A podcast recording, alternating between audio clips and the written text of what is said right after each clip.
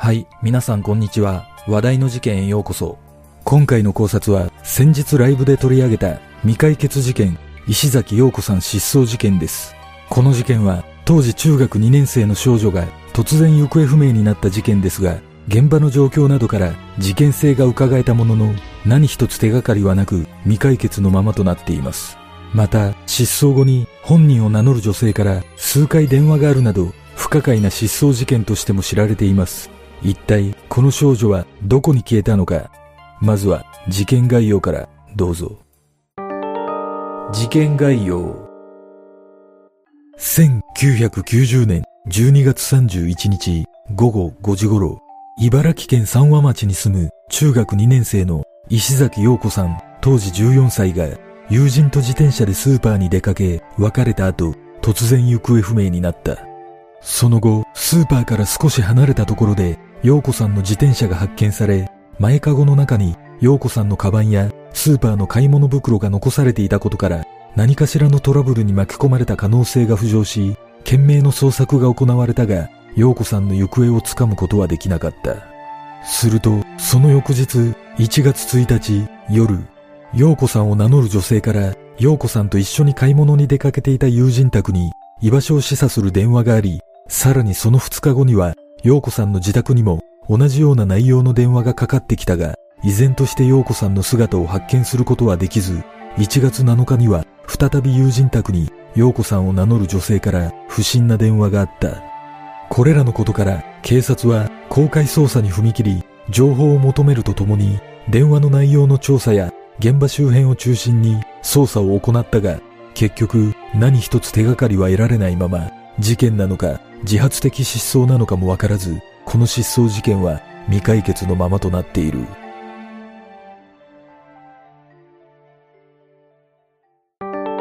失踪の経緯陽子さんが失踪した茨城県三和町は関東平野の中部に位置し、2005年に古賀市に合併されており、農業が盛んで首都圏の生鮮食料品の供給地として発展したとされ、失踪当時の人口は約3万6千人だった。失踪当日12月31日大晦日、陽子さんは中学校のクラブ活動を終えて一旦自宅に帰った後、友人とスーパーに買い物に出かけるため自転車に乗って再び出かけている。ちなみにこの友人の性別については女性だったという情報がある。陽子さんが自宅を出る際、2階から祖母が大晦日だから早く帰ってくるんだよと声をかけると、陽子さんははいと答え出かけたという。その後、陽子さんは友人と合流し、自宅から1.5キロほど先にあるスーパーで買い物をしている。同日午後5時頃、そのスーパーから1キロほど離れたガラス工場近くの交差点で友人と別れているが、これを最後に陽子さんは忽然と姿を消してしまった。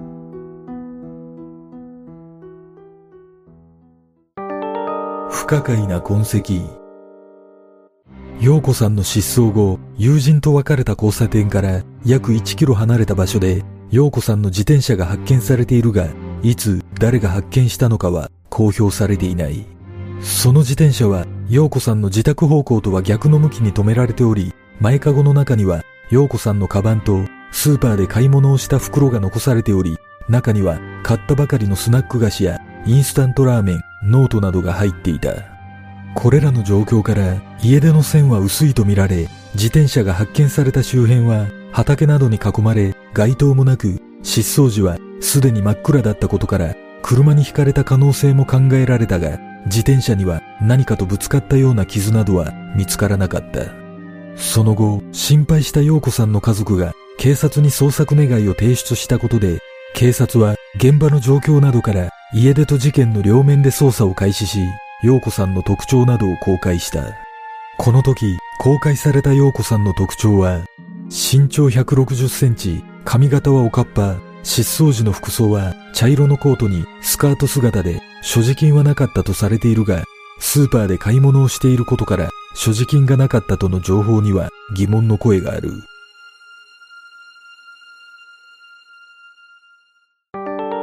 謎の電話。実は失踪翌日1月1日の夜、陽子さんと一緒に買い物に出かけていた友人宅に陽子さんを名乗る女性から電話があり家出しちゃった。新宿にいる。人が大勢いて帰れないかもしれない。とだけ告げ電話が切れたという話がありその2日後の1月3日には陽子さんの自宅に人が大勢いて帰れないと同じく陽子さんを名乗る女性から電話があったという。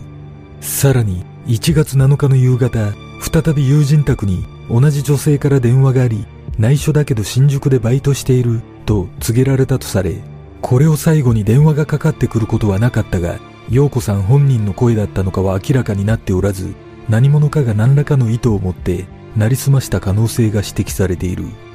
ただ仮に本人だったとすれば友人に家出しちゃったと話していることから自ら失踪した可能性が浮上するがどのようにして新宿まで行ったのかは分からず人が大勢いて帰れないとの状況は何を示しているのかも全く分かっていない。ちなみに失踪当時はまだ携帯電話が普及していなかったため固定電話か公衆電話が使用されたとみられており時代的に友人宅の電話番号を記憶していたことに不自然さは見られないとされているが陽子さんが自ら失踪する理由は見当たらず道端に自転車を放置していることからも何らかの事件に巻き込まれたとの見方が多くある。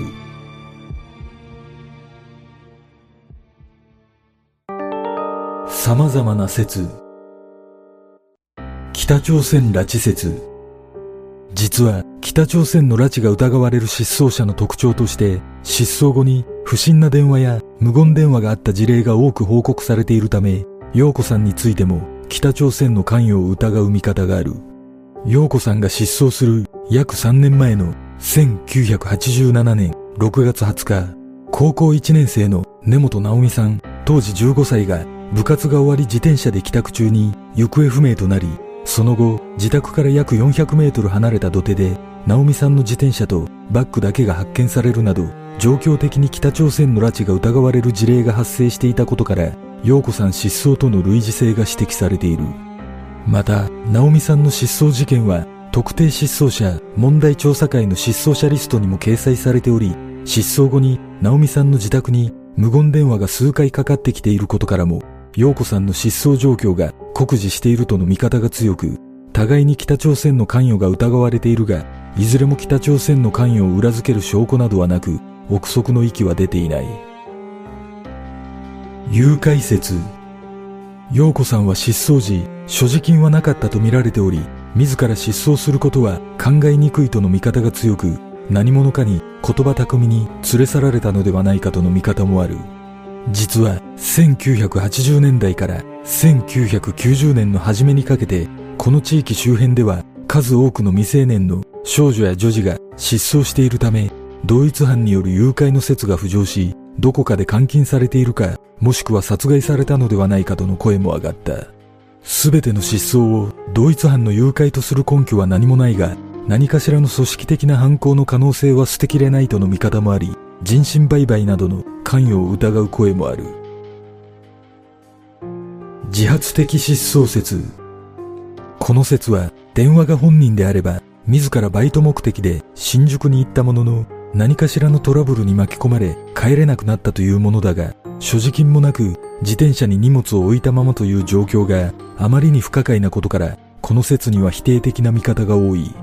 しかし電話の声については何者かが本人を装ったとしても鉛などで気づくのではないかとの見方もありはっきりとした答えは見出せないままとなっている。事件の真相とは？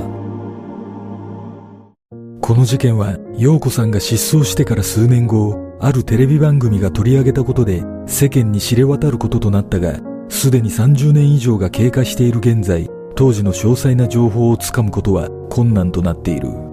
当時の番組を見ていた視聴者によると陽子さんは四女として育ち真面目な印象だったとされ失踪当日に行ったスーパーでは陽子さんの姉が働いていたとの情報があり陽子さんは買い物に行く際1000円だけ持って出かけたためお釣りの数百円程度は持っていた可能性があるという。実はある情報によると平成の終わり頃陽子さんの家族は失踪宣告の申し立てを行っているとされているためこれが事実であれば陽子さんは手続き上すでに死亡したとみなされている。このことから死亡している可能性が高い何かしらの情報が家族の耳に入ったのではないかとの見方もあるが、真相はわからないままとなっている。果たして失踪当日、陽子さんの身に何があったのか、電話をかけたのは本人だったのか、この事件の真相とは？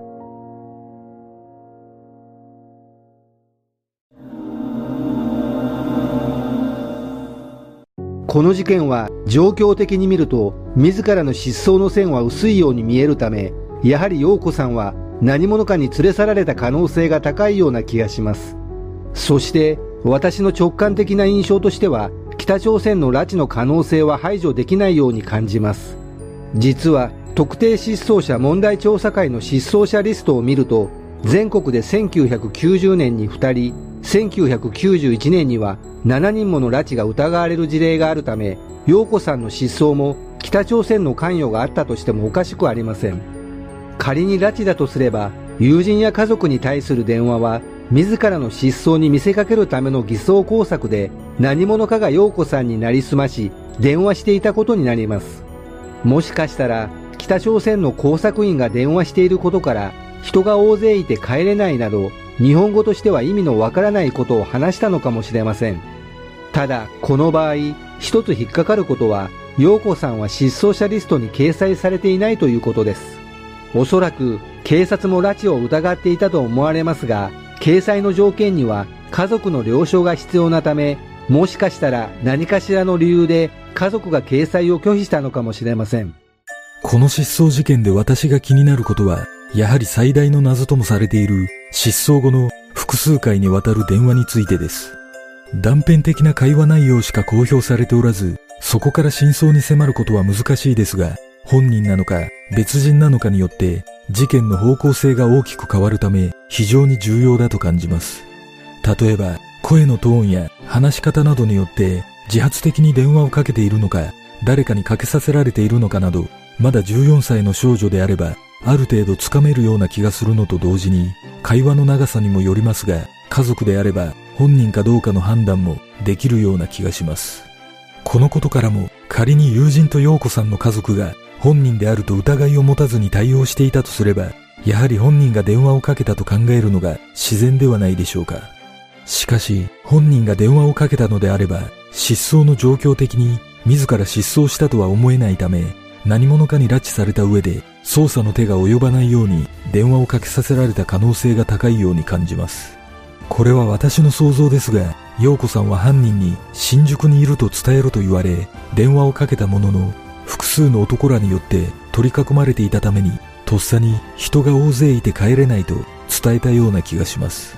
さらに、この事件の想像を膨らませると、1988年に起きた女子高生コンクリート殺人事件の拉致状況と似通っているため、陽子さんも帰宅途中に不良グループに声をかけられ、拉致された可能性も考えられるのではないでしょうか。コンクリート殺人事件は遺体が発見されたことで解決しましたが、遺体が発見されていない類似事件がもしかしたら存在するのかもしれません。皆さんはどんな考察をするでしょうか？